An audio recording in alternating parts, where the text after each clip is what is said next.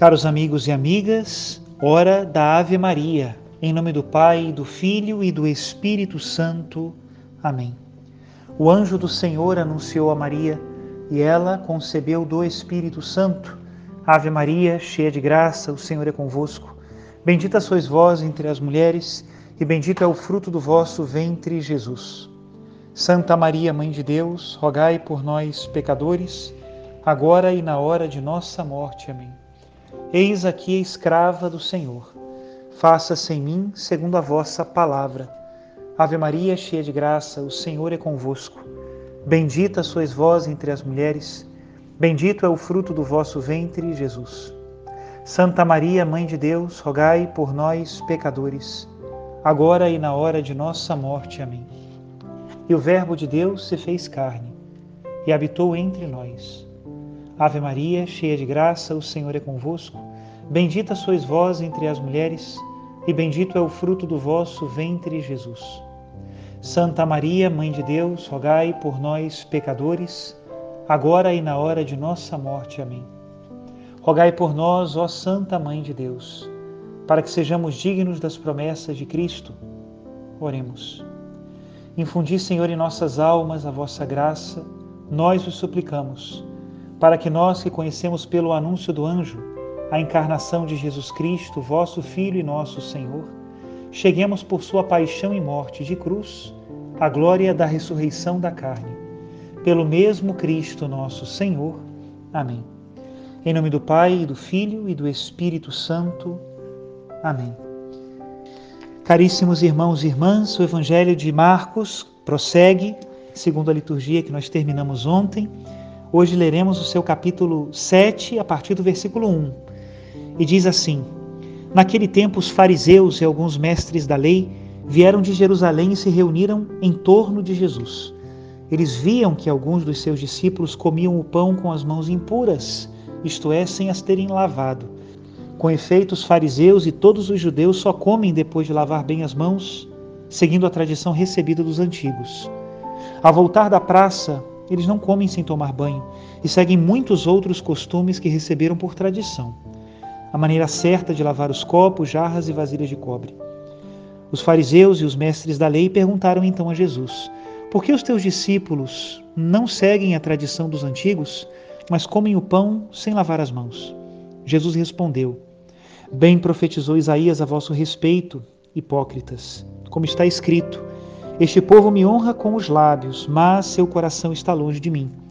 De nada adianta o culto que me prestam, pois as doutrinas que ensinam são preceitos humanos. Vós abandonais o mandamento de Deus para seguir a tradição dos homens.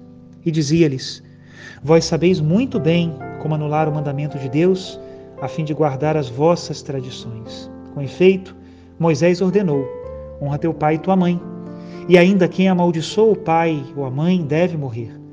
Mas vós ensinais que é lícito alguém dizer a seu pai ou a sua mãe: O sustento que vós poderíeis receber de mim é corbã, isto é, consagrado a Deus. E esta pessoa fica dispensada de ajudar seu pai ou sua mãe. Assim vós esvaziais a palavra de Deus com a tradição que vós transmitis. E vós fazeis muitas outras coisas como estas. Palavra da salvação. Glória a vós, Senhor. Queridos amigos e amigas, vamos mais uma vez utilizar o método da Lexio Divina para nós compreendermos a palavra de hoje. O que nos conta o Evangelho? Nos conta que desceram de Jerusalém aqueles fariseus e mestres da lei. Os fariseus e os mestres da lei de Jerusalém eram sem dúvida os mais eruditos do povo de Israel e também os mais severos no cumprimento da lei. E eles queriam pegar Jesus em alguma ação, para desmoralizá-lo diante do povo que já o seguia como mestre.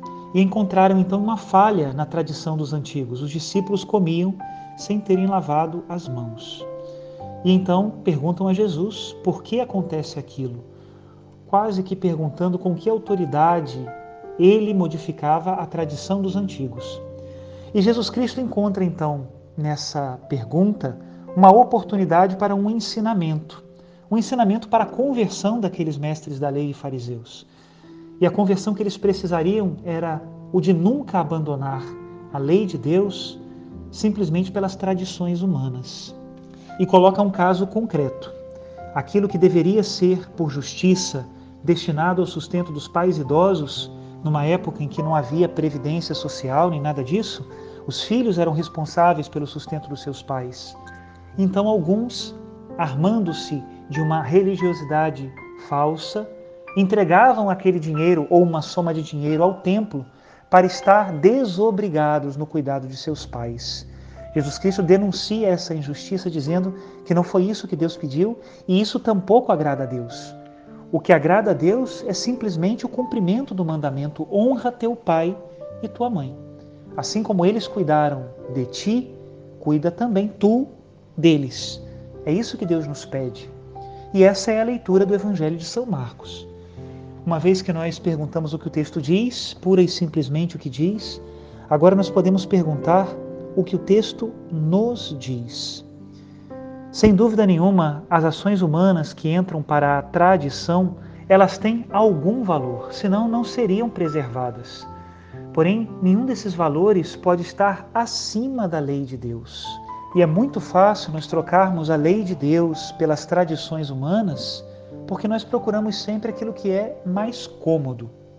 Não é que não tenha valor aquele cumprimento, porém pode ser gradativa separação da verdade, do que Deus mesmo quer nos revelar. Eu me lembro agora de grandes santos da história da igreja que ousavam seguir o evangelho sem comentários e sem glosas. São Francisco de Assis é um bom exemplo dele. Também os primeiros cristãos, quando comentavam o evangelho, não procuravam explicá-lo muito, simplesmente o cumpriam com uma sinceridade radical e selvagem de vida. Os fundadores das grandes ordens religiosas também eram homens e mulheres que procuravam seguir o Evangelho à letra. Isso não significa que eram fundamentalistas. Entendiam o verdadeiro sentido do Evangelho que está no amor, porém, um amor levado até as últimas consequências. Na igreja, este amor levado até as últimas consequências tem três expressões tradicionais: a pobreza, a castidade e a obediência. Todos os três relacionados a um serviço mais sincero a Deus e uma disponibilidade mais generosa também aos irmãos. Hoje em dia, precisamos recuperar também esses valores. Não são somente os religiosos que vivem essa radicalidade do Evangelho. Hoje em dia, também, quando nós olhamos as famílias, famílias que são generosas no número dos seus filhos, na educação cristã dos seus filhos, que realmente ensinam o que é o reino de Deus, mais do que os valores do mundo, que enchem às vezes os bolsos e os olhos, mas não são capazes de encher o coração, nós vemos também nessas famílias a radicalidade do reino de Deus. E como todos os dias, uns e outros, famílias e consagrados, somos tentados a abandonar a lei de Deus pelas tradições humanas fazemos uma espécie de promoção do Evangelho e ficamos com aquilo que é mais barato. Temos medo de pagar caro, sabendo que Jesus Cristo, que é o nosso Mestre, pagou caro para seguir a sinceridade do reino de Deus. E comentando ainda por último o que me fala o Senhor sobre o exemplo concreto que ele dá de descumprimento da lei de Deus, que é o cuidado com os pais, eu também fico me perguntando hoje se não é um signo da nossa sociedade egoísta e malvada o mal que nós tratamos os nossos idosos, o pouco caso que fazemos a eles.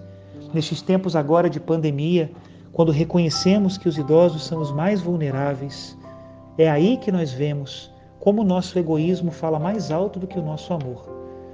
Netos, filhos que não se cuidam absolutamente em relação ao contágio com o vírus da Covid-19 e colocam em risco discriminadamente aqueles que deveriam ser os seus mais queridos por mandato de Deus.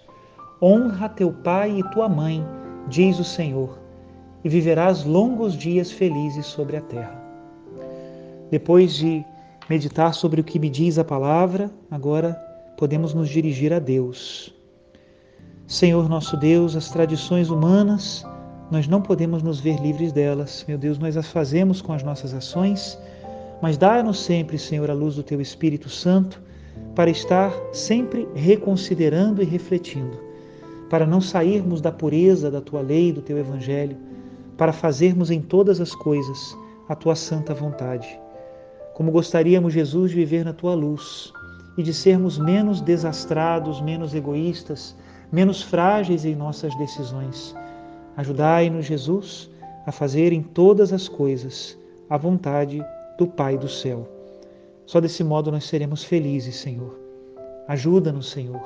Dá-nos a tua graça. Aumenta em nós a fé. Amém.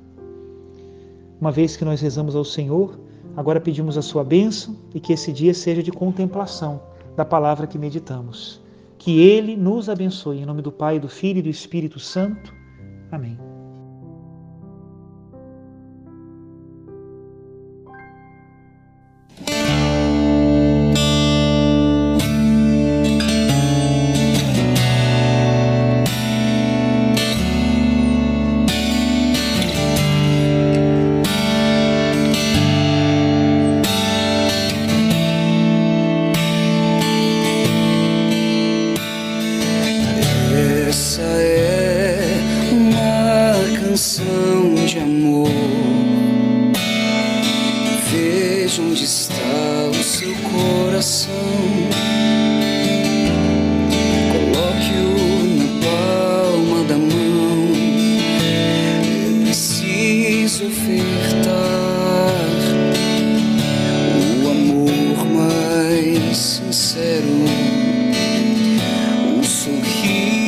Mais,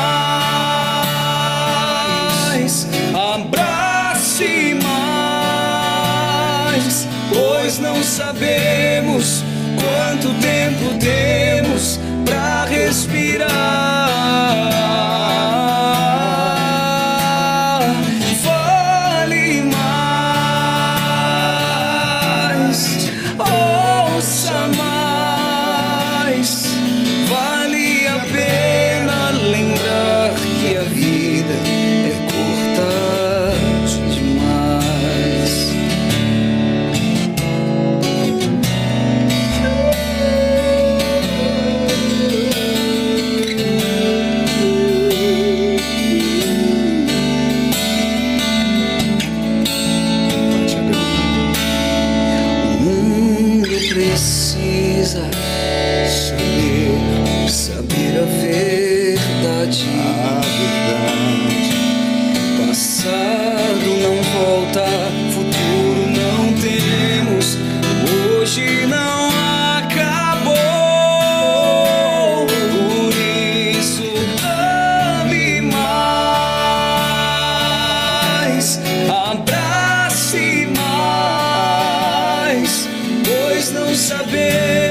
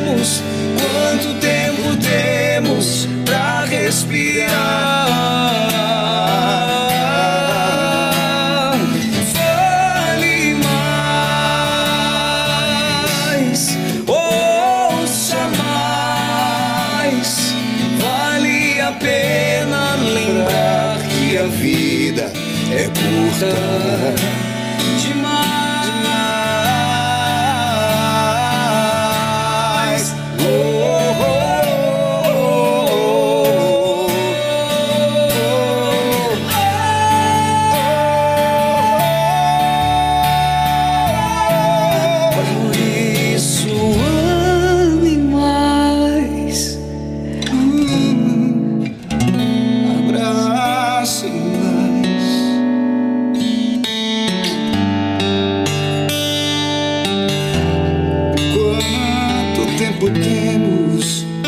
Quanto tempo temos?